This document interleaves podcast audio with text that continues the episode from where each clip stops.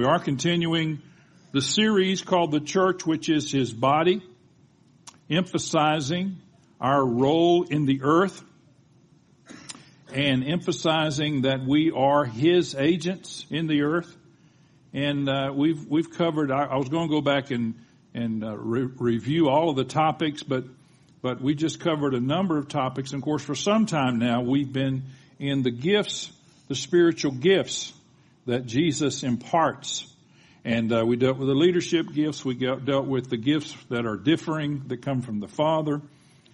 Today we're going to start uh, a series within a series again called the dynamic gifts of the Spirit. And I, I say that almost tongue in cheek.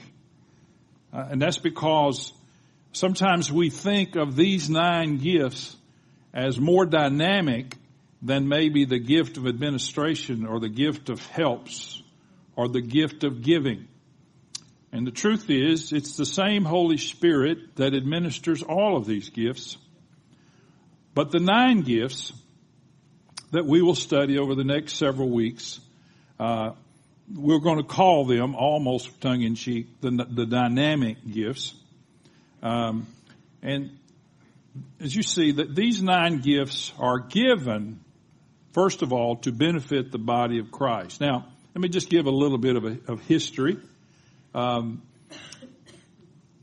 uh, on August the 3rd of 1960, a, an Episcopal priest by the name of Dennis Bennett stood up to his church in Van Nuys, California, and told them that he had been baptized in the Holy Spirit and he was now a tongue talker. Well, they promptly asked him to leave. He was promptly, promptly removed. Well, actually they pressured him and he decided to resign rather than cause trouble. He was immediately sought out and, uh, and, uh, put in place as the priest or the pastor of a, an Episcopal church in Seattle, Washington, uh, where he served many years. They knew his experience with the Lord, and uh, yet they still wanted him. Some people mark the beginning of what became to be known as the charismatic renewal or the charismatic movement. Some people mark that movement from when Dennis Bennett announced that he had been baptized in the Spirit. Now I don't know how you can mark a movement, but some people mark that.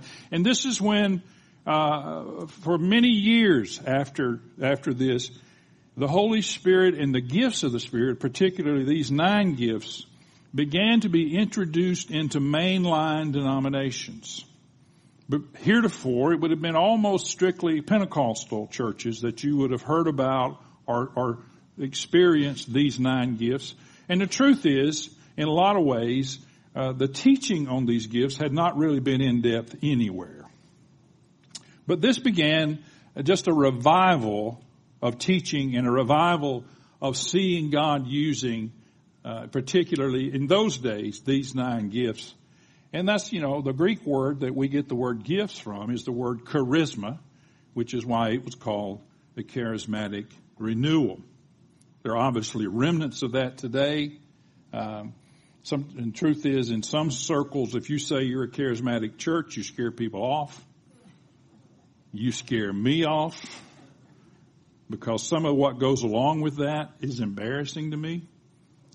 But because of that, we can't neglect the gifts of the Spirit, the nine gifts of the Spirit. So they are given for the benefit of the body of Christ, and as we'll touch on later, but they're also given us to aid us in our engaging with those outside the kingdom of God. We'll come back to that. We're going to deal with that in a little bit. And I'm going to give you this definition that I, I, I gave you earlier.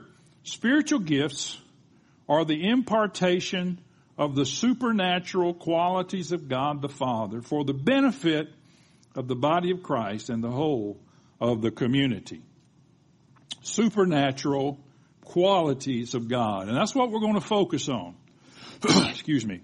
We're going to focus on the supernatural qualities of God and how He uses us. So if you haven't already turned to 1 Corinthians 12, if you would do so, and if you would stand with me while we read 1 through 7, and then we're going to skip down to 11. Verse 1, now concerning spiritual gifts, brothers, I do not want you to be uninformed. You know that when you were pagans, you were led astray to mute idols, however you were led.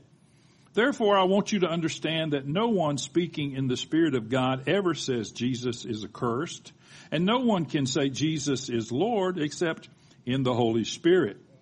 Now there are varieties of gifts, but the same Spirit. There are varieties of service, but the same Lord. And there are varieties of activities, but it is the same God who empowers them all in everyone. To each is given the manifestation of the Spirit for the common good. Now down in verse 11, all these are empowered by one and the same Spirit who apportions to each one individually as he wills. You can be seated.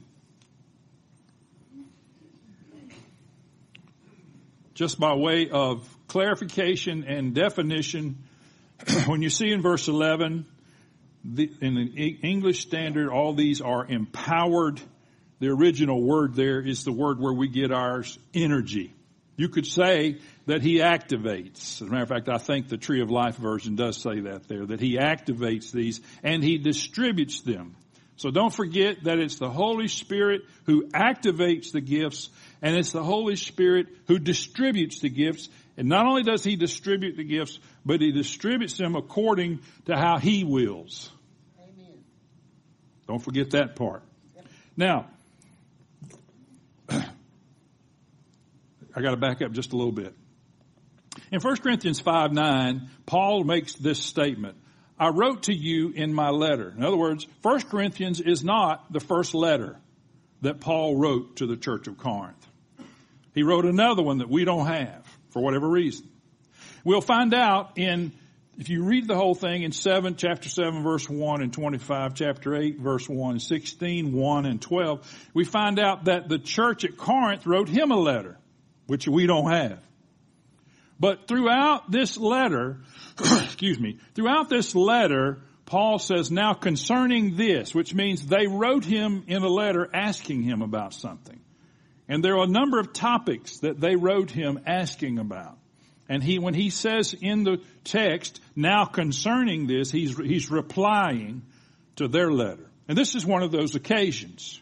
He says, now concerning spiritual gifts. In other words, they had asked him about spiritual gifts. We don't know what they had asked, but they asked something about spiritual gifts and he's replying to them. And so the first thing he says to them is, now concerning the spiritual gifts, we don't want you to be uninformed or ignorant, or if you come from as far south as I do, ignorant. I, I come from LA, lower Alabama. It's actually northwest Florida, but it's really lower Alabama. Ignorance is not bliss, Paul is saying to the church. Ignorance is not bliss because ignorance had caused confusion and abuse in this church with the spiritual gifts. They had, uh, you know, as we read the entire text, they had really went wild. They had went crazy. I've lived long enough and been to enough Pentecostal and charismatic churches that I have seen what Paul talked about. I've seen excesses. I've seen misuse. I've seen things that were blamed on the Holy Spirit that he had nothing to do with. And yet Paul says ignorance is not bliss. You need to know. You need to know about spiritual gifts. The Corinthians had become, had come to regard the gifts as an end in themselves. They were, they were what they were, that's what, this was the end of what they were looking for. This was the goal for them to exercise these spiritual gifts. Now, it's interesting that I put in my notes a story that I heard Brother Charles Simpson tell more than once. How many of you get his newsletter in the mail? Teaching newsletter. If you don't, you can. It's free. This, in the latest newsletter, he mentions this story. Great minds think alike, you know. Anyway, he, he mentions that he was talking about in those days that we, we were involved in the charismatic renewal. How many people just running around, you know, just looking for to exercise a gift? And he, and he said the Lord showed him something. He showed him a mailman carrying the mail.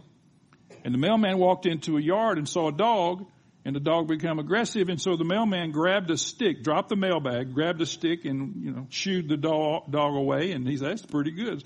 So what he did, what the mailman did was he had that stick. He said, that's pretty cool. So then he starts roaming the neighborhood looking for more dogs to get rid of. And that's what a lot of charismatics did back in the day. They found out a gift. Oh, let's go chase some demons.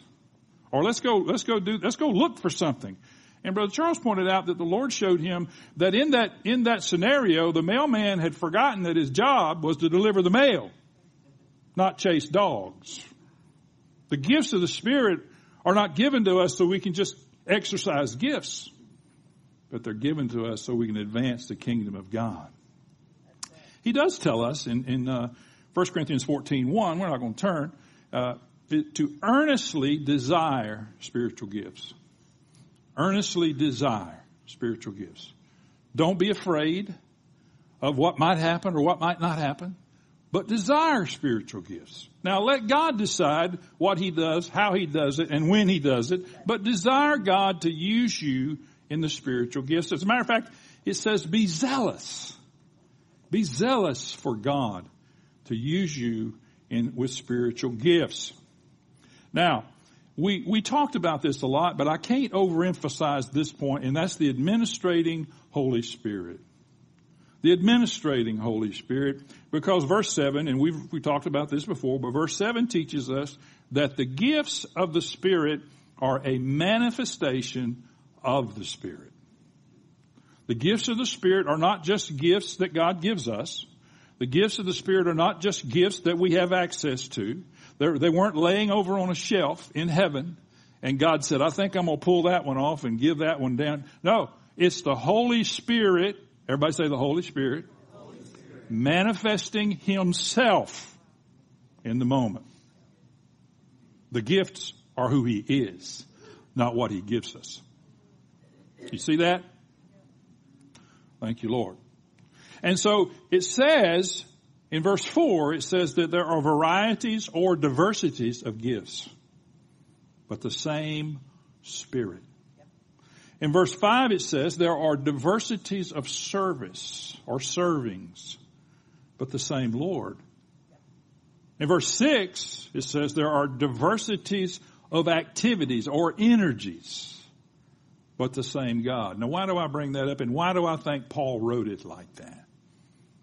the Holy Spirit, the Lord, which we usually refer to the Lord Jesus, and the Father, God the Father.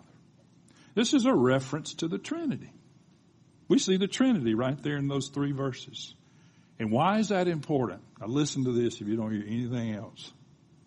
I hope you hear something else, but if you don't hear it, we can never separate the gifts from the Godhead. We, we can't just see the gifts as a stick to use, but we must see the gifts as the Godhead, as God the Father, God the Son, and God the Holy Spirit ministering through us to people. Never, we can never separate the gifts from the Godhead. You say, well, we'd never do that. Well, I've watched people who did. We have to be careful. Just some observations about uh, by the way, we're not touching on any of the gifts today in case you're waiting. Next week we'll deal with the word of wisdom. Word of wisdom to you is to be here if you want to hear it. My job is done. Observations about spiritual gifts. First of all, uh, they should be exercised outside the church walls as well as within the church setting. In the in the early 70s when we were involved in the charismatic movement and we dis- we were discovering these gifts and people were teaching on them and writing books on them. and we were just like a sponge soaking it all in and you know, I, I grew up in the Methodist church. I'd never heard any teaching on this kind of thing.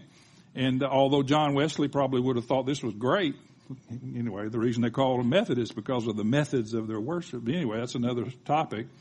Uh, but one of the things we did back then is we, we thought, man, this is great. Let's, let's get in a group. We had, we had, uh, cell meetings back there, home groups before home groups were popular. and uh, we would gather. Let's let's impress one another with our gifts. Let's, and you know what? That's a great place to learn to exercise the gifts of the Spirit. But somehow, I don't know, maybe I was the only one, but somehow we missed the point. Man, one of the best places to use the gifts of the Spirit are in Publix. or the post office. Or the playground. Or the gym. So we, the gifts of the Spirit and the nine gifts that we'll study are to be used not only in a church setting, that's fine, and they should be, but we don't need to neglect the fact that God gave us these. These are dynamic, supernatural gifts. Some of the best tools of evangelism you'll ever, you'll ever see. All right, here's another one. Gifts of Spirit are not intended to make us spooky or weird. Now for some of you, it's too late. I can't help you. But too many times I run across people who are walking in the Spirit or hopefully walking in the Spirit and it's like Bob Mumford said one time, there are people who see green angels on blue bicycles with polka dotted hats. I'm going, okay, Lord, or pointed hats. I, I don't need spooky and I don't need weird. God is not weird. The Holy Spirit is not weird. And if you're spooked, that's a spook. Not the Holy Spirit. Different? Yes. But not spooky. And here's another one I hate to have to deal with, but the gifts, the exercise of the gifts of the Spirit are not a badge to wear. I speak in tongues and you don't. You've seen them. I, I, think I told you about being in a Happy Goodman's concert one time, and this boy in front of me, and Vestal started speaking in tongues, and he was sitting there kind of calm till she started speaking in tongues, and he jumped up and started shaking his fist like he had won a, a war or something. I don't know, won a game. And what it was was, oh, take that, you Baptist. It was the gift of the Holy Spirit that kept me from smacking him upside the head. And I was a tongue talker. Not a badge. Oh, you know, oh Lord, it doesn't mean one is more spiritual than another. Can I tell you the difference between a gift and a fruit? We'll deal with this again next week, but fruit of the Holy Spirit is what God works in us. It's actually the fruit of being with the Spirit. It's the results of our being with the Holy Spirit. And that is love, joy, peace, long suffering, and et cetera, et cetera. And those things, they speak something of our character. That we have allowed the Holy Spirit to work this in our character. But I want to tell you that the gift of the Holy Spirit says nothing about you. Nothing. If I, at Christmas, you know, you may give a gift to someone and you, and they may like you, but the gift speaks of you, not them. And God gives you a gift. All that says is God gave you a gift. Now I'm going to really make you, your ears smoke. Sometimes God imparts gifts to people and their character doesn't match up to the gift. The Bible says the gifts and callings of God are irrevocable. So, how is it that a man who does healing services and fills up literally and legitimately fills up dump trucks full of wheelchairs and crutches, how is it this man dies an alcoholic? of cirrhosis of the liver in a motel room because the gift had nothing to do with him. It, had, it spoke nothing of his character. You say, is God, is he crazy? He's God. And you're not going to hear anything I say from here on out. I know that. I see it coming. Don't, don't mistake the difference between a gift and the fruit of the Spirit. Thank God he gives us gifts and he allows us to use gifts. But don't think because God uses you in a, in a particular area with a particular gift for in a particular time. Don't think that's God saying, okay, you're, you're my great, mighty servant. Well, you may be, but the gift doesn't say that. The fruit says that.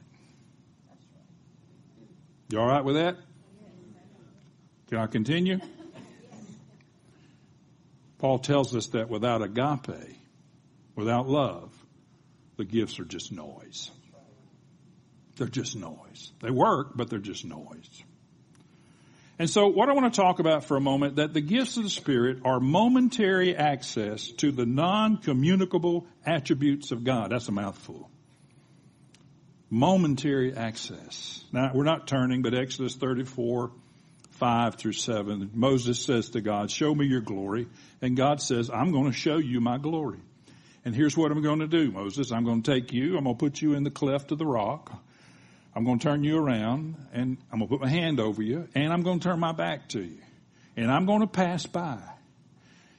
By the way, he's in the cleft of the rock. God's hand is over him. God's back passes by and Moses still comes down the mountain with white hair. That's what happened to me.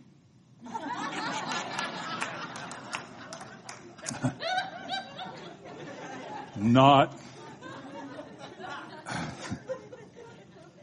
As the Lord passes by Moses, he says, the Lord, the Lord is his name. And then he gives the characteristics of who he is. He gives a glimpse of his glory so we can know how he wants to be represented. And he says he's a God of compassion. He's gracious or full of grace. He's slow to anger. He's abounding in mercy.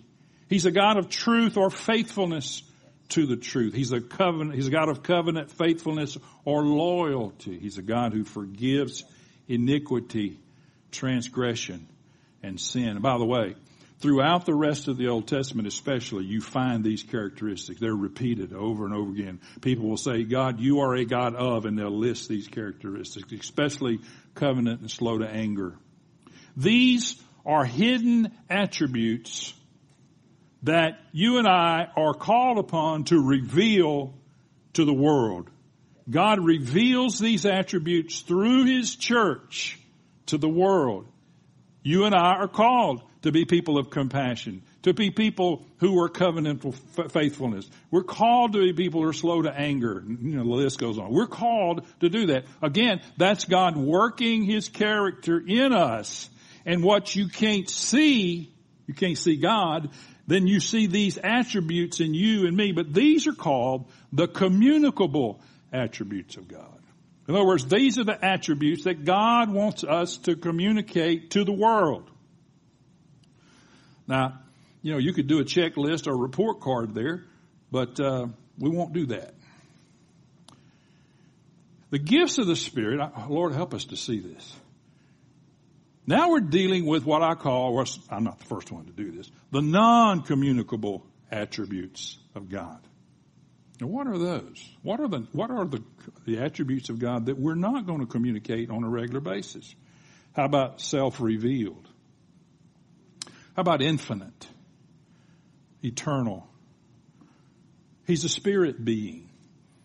He's omniscient, he's omnipotent, and he's omnipresent. He knows everything. He's all powerful and he's everywhere. You and I, the church, cannot be these things. You can't be eternal except that you're going to live forever, but you're not eternal now. You're temporal. You, you can't be infinite in this, in the current state that we're in. One day we will be infinite.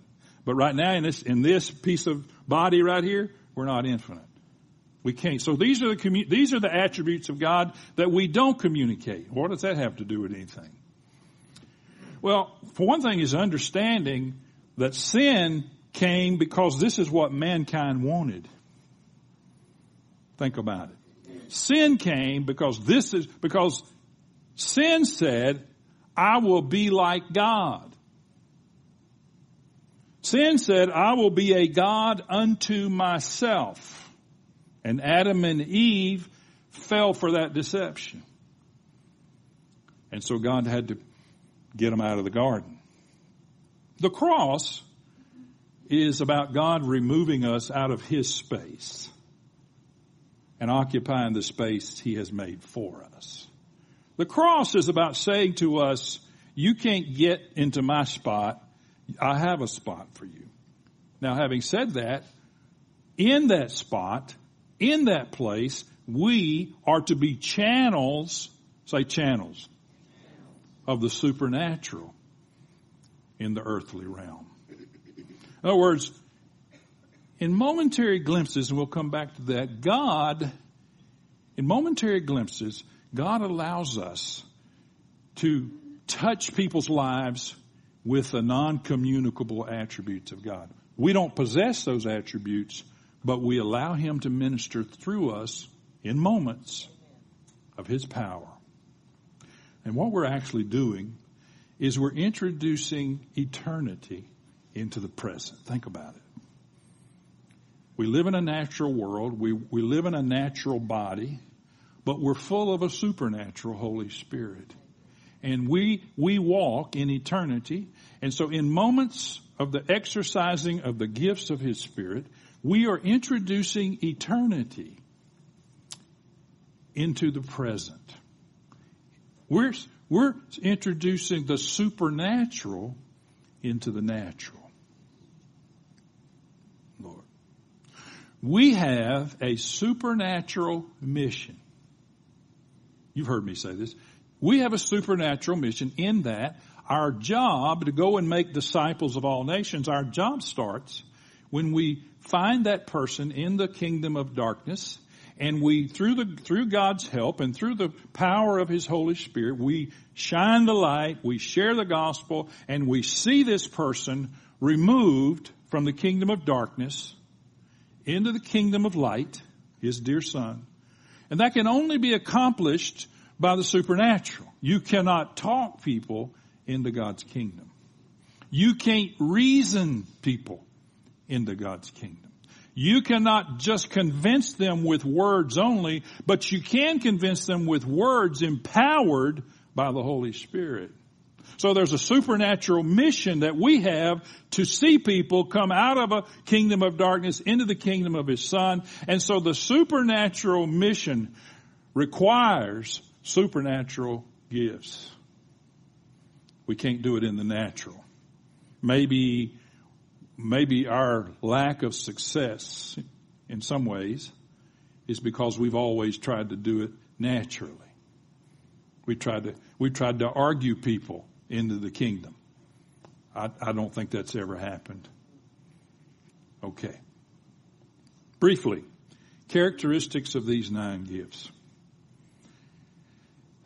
These nine particularly, I'm going to say they're not permanent. And here's what I mean. I'm going to give an example we will get to eventually the word of knowledge. Word of knowledge is simply a word, watch this, of knowledge. I studied a long time to get that. Y'all come on, be impressed. word of knowledge. Aren't you glad that God, people don't walk around with the word of knowledge all the time?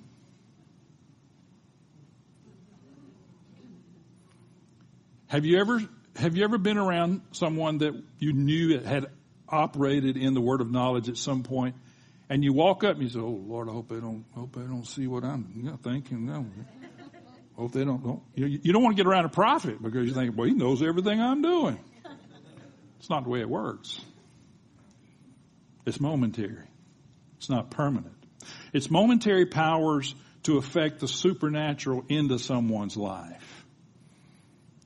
Lord. They are a manifestation of God's divine presence, of His energy. The gifts of the Spirit are when an ordinary human being is suddenly given an illumination or ability to be a channel for God's supernatural power. Let me, let me say this. Different, you know, we'll get to this next week, but this is an example differentiate between the wisdom that we're all supposed to walk in all the time and the word of wisdom. They're two different things. We should all have the knowledge of God and the knowledge that He gives us, but that's different than that momentary word of knowledge. If you've ever operated in the word of knowledge, you know what I'm talking about. You all of a sudden know something about somebody. You think you know something and it scares you to death. And you say to them, hey, uh, what about this? How, is this happening in your life? And they start crying. Why do they start crying? Because you're not supposed to know that. And you don't know it all the time. Of course now, of course now they're afraid that anytime they get around you, it's not the way it works. It's a word. It's momentary. And by the way, I know that some people operate in some of the gifts more than others. Like some people operate in the gift of healing more than the gift of whatever. That doesn't mean that you can't. That doesn't mean you can't operate in all nine gifts as God apportions to you. It's all about the Holy Spirit. It's all about the Holy Spirit administering these gifts. It's not about you and I do not have a switch we can turn on and off. I mean, my goodness, if that was the case, if someone was walking around the gift of healing, I mean, everybody in the post office would be running to them. Doesn't work that way. It may, it may be in that moment, but it's not like it's permanent. The Spirit Filled Life Bible says it this way. The Holy Spirit bestows the gifts to whom He wills as the occasion recommends from the divine viewpoint. You encounter a person. I think the word of knowledge, and again, we'll get to that later, I think it's probably one of the best evangelistic tools we have. I think, I remember Jim uh, Laverty talking about one time being at someone's house cleaning their carpet, someone in the music business, and uh, stopped cleaning the carpet and he said, hey, uh, what about such and such? I forget what it was. And it was something that there was no way he could know. And the guy said, do what? He said, yeah, what about, how'd you know that? It was a word of knowledge. You can disarm a moment when you say to a person, Keith Curley spoke here one time. Some of you remember Keith Curley and Keith and Betsy. Um, Keith ministers mostly in Beirut, Lebanon, not that Lebanon. And he was preaching one time in, in Beirut and a, a, and a man started to come down the aisle. It was obvious he was coming down the aisle with not great intentions. And he was, he was uh, threatening violence against Keith in the midst of this service. And the guy, he just, you know, just violent. And the Holy Spirit said to Keith, ask him why he's committing adultery. Now, for one thing, it takes some fortitude to do that. But what Keith did is he came down from the, wherever he was and he went up and he whispered in the guy's ear. The guy's ready to do the harm. Whispered in his ear. I guess he talked, I guess Keith speaks Arabic, I'm not sure. But anyway, he said, why are you committing adultery on your wife? No way he could know that. The guy hit his knees, began sobbing, ultimately accepted Christ. Why? Because in that moment, you see, Keith, I know Keith, a good friend of mine. Keith's not walking around all the time think, knowing everything we're doing and everything we're thinking. But in that moment, the Holy Spirit helped him and gave him that gift in that moment. That's what I mean by momentary. And the key to all of this, it was stated in the scripture, is that these gifts are given to each one for the common good. Some of the, some of the versions actually say this given to profit the body of Christ. P-R-O-F-I-T, the body of Christ. And so as we study these gifts over the next number of weeks, um, think about these things. Think about that you can operate in all of them. But thank God if He uses you with just one of them. Don't see the gifts as a stick to chase demons or to chase situations or think of the whole, the gifts as the, as the Holy Spirit manifesting himself through you. And then 1 Corinthians 14, 1, desire spiritual gifts.